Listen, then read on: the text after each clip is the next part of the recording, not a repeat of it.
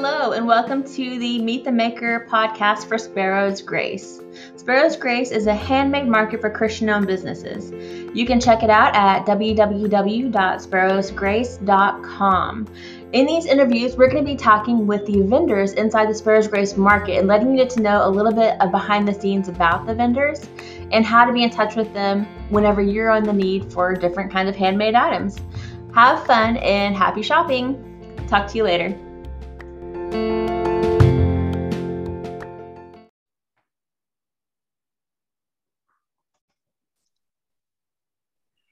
Oh, friends, I am so excited to introduce you to one of my favorite Sparrow's Grace vendors. Her name is Heidi. Hey, Heidi, please tell everybody what you do and who you serve.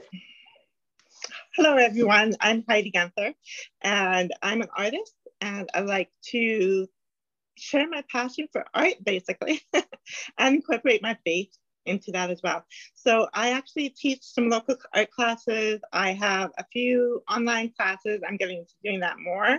Um, so that's very exciting. And I have an online monthly membership with um, well, it's called Creative Adventures in Bible Art Journaling. And so we are basically using traceables and printables, different artwork that I created that you can trace or cut and paste and put into your Bibles. And that way you can journal about your faith and grow in your faith and um, practice your art skills and just have a lot of fun. Yes, I love it, love it, love it. Um, I, and I am actually, I purchase pretty much anything Heidi offers online because she lives in Canada. So this mm. Texan can't go have classes with her in person. So like she offered the Bible journaling membership. I'm like, where do I sign up? And then now she has these this rock painting class. I was like, mm-hmm. I want to be the first one to sign up. Where do I sign up? Because I I love creating for fun. Like that's my me time is creating. So I absolutely adore your your membership in class. And I love the Bible journaling because um with it being my me time and my rest time, I don't want to be overthinking and over busy in my head. I want to be out of my head. And so like sure. I can trace the scripture and meditate on it as I'm as I'm tracing it. And like there's such a simple peace in that. The simplicity of it. It's just mm, I love it. That's so awesome. if you're Thanks ever so looking much. for Bible journaling classes, people join her membership. I promise you'll enjoy it. It's a journey. Thanks. So, how did you get started teaching art classes? Well, that's a good question. That was quite a few years ago. I actually used to be a Stampin' Up demonstrator way back in the day. And um, I decided that I need to quit that and focus on my art. And uh, hmm, how did I start? I, I started teaching some classes at a local store and really liked it. And even if there's only one person who showed or 22 or whatever, um, it felt a little bit like ministry time. And it, even if it's yeah, just a few people, it just made me feel like um, it was so worth it. It's so valuable just getting to know people, um, speaking to their lives, sharing a bit of art with them. Anyway, so that's how it started. Um, and now I, well, COVID, I'm only teaching at one place, but before COVID, I was teaching at three different stores. So wow, you stay yeah. busy then too. Yeah, so you teach people how to make handmade things, which I think is also a different twist on our vendors because everyone except you. No, no, no. Danielle Stringer also teaches hand lettering online too. But um, yeah, y'all two are the only ones with online classes. But you both teach like her hand lettering and your Bible journaling and the rock painting is still teaching us handmade things. And I Mm-hmm. I love that so much.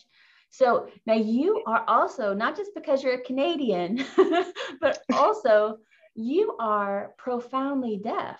So I just mm-hmm. think that's like a superpower for you. I think that is so fantastic. How I, I really wouldn't know, except that you told me that at the beginning when we first talked, that that was the situation. So can you tell us more about that about being profoundly deaf and doing all these things? I don't know if it would hinder or not. I don't know. Well, it's definitely a challenge. but um, okay, so I was born with a moderate severe hearing loss. And what that meant basically was that my parents needed to decide whether they were going to send me to school for the deaf or to regular school. And that would that really impacted my life in the biggest way because since I went to regular public school, I didn't learn sign language. I was forced to use my hearing, the little bit that I had. So what it did was it enabled me to be who I am today. Because otherwise, I would not be wearing hearing aids. I would not be able to talk the way I can talk today. Um, I would not be teaching classes. I would only be signing, and my life would be very different. It's so very different than what it is today. So, okay, so going back to um, high school, and university, I was able to use what's called a phonic ear, the little, little box that you put on your chest there and hook up to your hearing aid that enabled me to go to school and to learn. And then um, my hearing was somewhat stable for quite a number of years. And then after the birth of my boy, they kept on going down. So that was a like a massive challenge for me. I couldn't teach or interact with people very well for a while because every time your hearing goes down like that, especially when you have as little hearing as I do, um, it takes your brain a long time to adjust, like five, six months to adjust.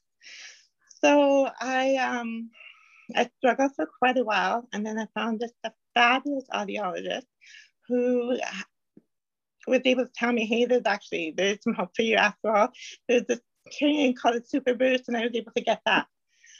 So because of that hearing aid, I can hear you, Melissa, through my phone. Otherwise, even just doing this meeting would be impossible for me, like literally impossible for me. So I owe a lot to finding that audiologist and um, using those hearing aids. And that has enabled me to teach and to enjoy teaching more too, because then I can hear everybody better, obviously. And um, and then do stuff like this and just to be more courageous and brave with technology. Oh, so. I love that. Mm-hmm. Oh, thank you for sharing that. Yeah, you're welcome. So, how has your faith played on this journey for your business? Well, my faith has been the biggest part of it because I just keep on feeling like I want to share my faith um, like God is, has been encouraging me to not play small, which I do have a tendency to do. Um, not play small, not just hide and just do my artwork for me and just, you know, keep my faith between me and God. But I keep on feeling his encouragement to share my art with others and to share my love of art um, as well. And just the tips and tricks and just kind of get more confidence with with sharing that and with um, inviting other people into my journey.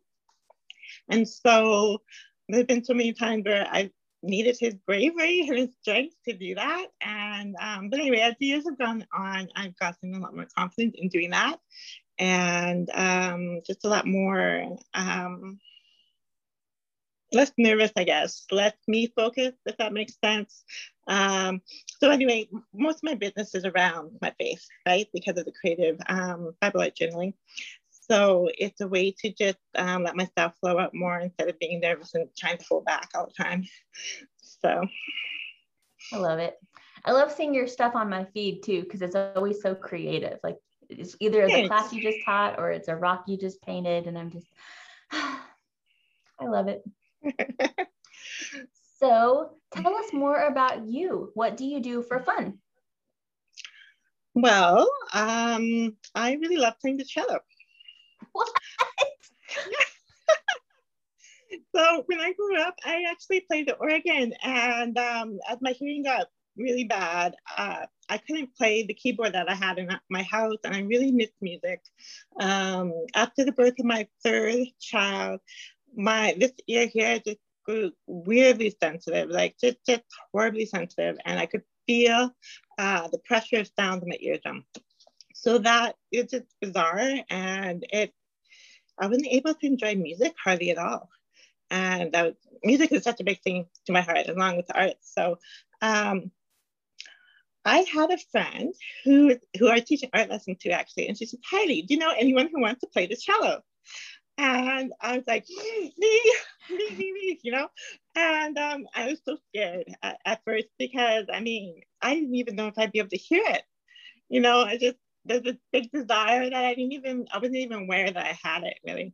Mm-hmm. So I built her cello and I got connected to her cello teacher and who had really, really, really helpful. He's been he's just been best.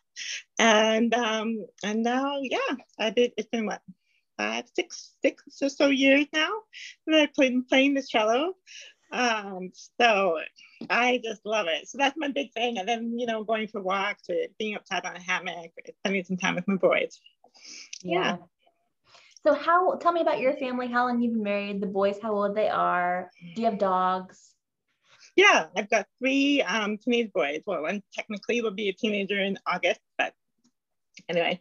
Um, so three boys, and we have a dog named Mitzi, who I've kept outside so she won't be whining and wanting my attention during the uh, meeting. And um, a husband, and yeah, so, and one of your boys just graduated high school, right? He did. He did. Yeah, just this last week. So, really proud of him. And he plans to attend the University of Saskatchewan um, in our city and um, and go to into engineering. Oh, cool. Very cool. Yeah. So, why did you join Sparrow's Grace and the Grace Collective? Well, I tried to think back, it seems like such a long time ago, but I think the crux of it was I really liked you. and it's mutual. um, and I felt that touch on your life, and I really liked um, when you first presented the idea. I thought there was a lot of promise on it, and I, I, I believe in you. So I joined up and took that chance. And I really enjoy your friendship and the advice you've been giving me and found that very helpful. All right. Well, cool. Thank you, Heidi. You're welcome. Um, so, where can people find you online? Okay, online. So, um, a glimpse of joy.com. That's my website. And then if you go to that website, you can find all the links and stuff because um, I teach my online courses through CourseCraft. So if you go to my website, you'll find a link to get to CourseCraft and so on. And, and then on Instagram, I'm known as A Glimpse of Joy. Uh, I have two accounts though. A Glimpse of Joy is my main account.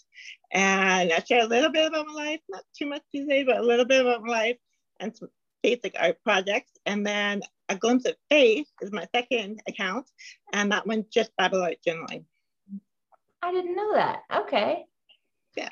I didn't understand what the differences were. So that's fun to know. Um, also, you can find her in the Sparrow's Grace shopping guide under the stationery and online class section. That's where, right, whatever class she's featuring at that time will be. Well, Heidi, thank you so much for your time. And again, it is a pleasure having you inside the Grace Collective. Thank you so much, Melissa.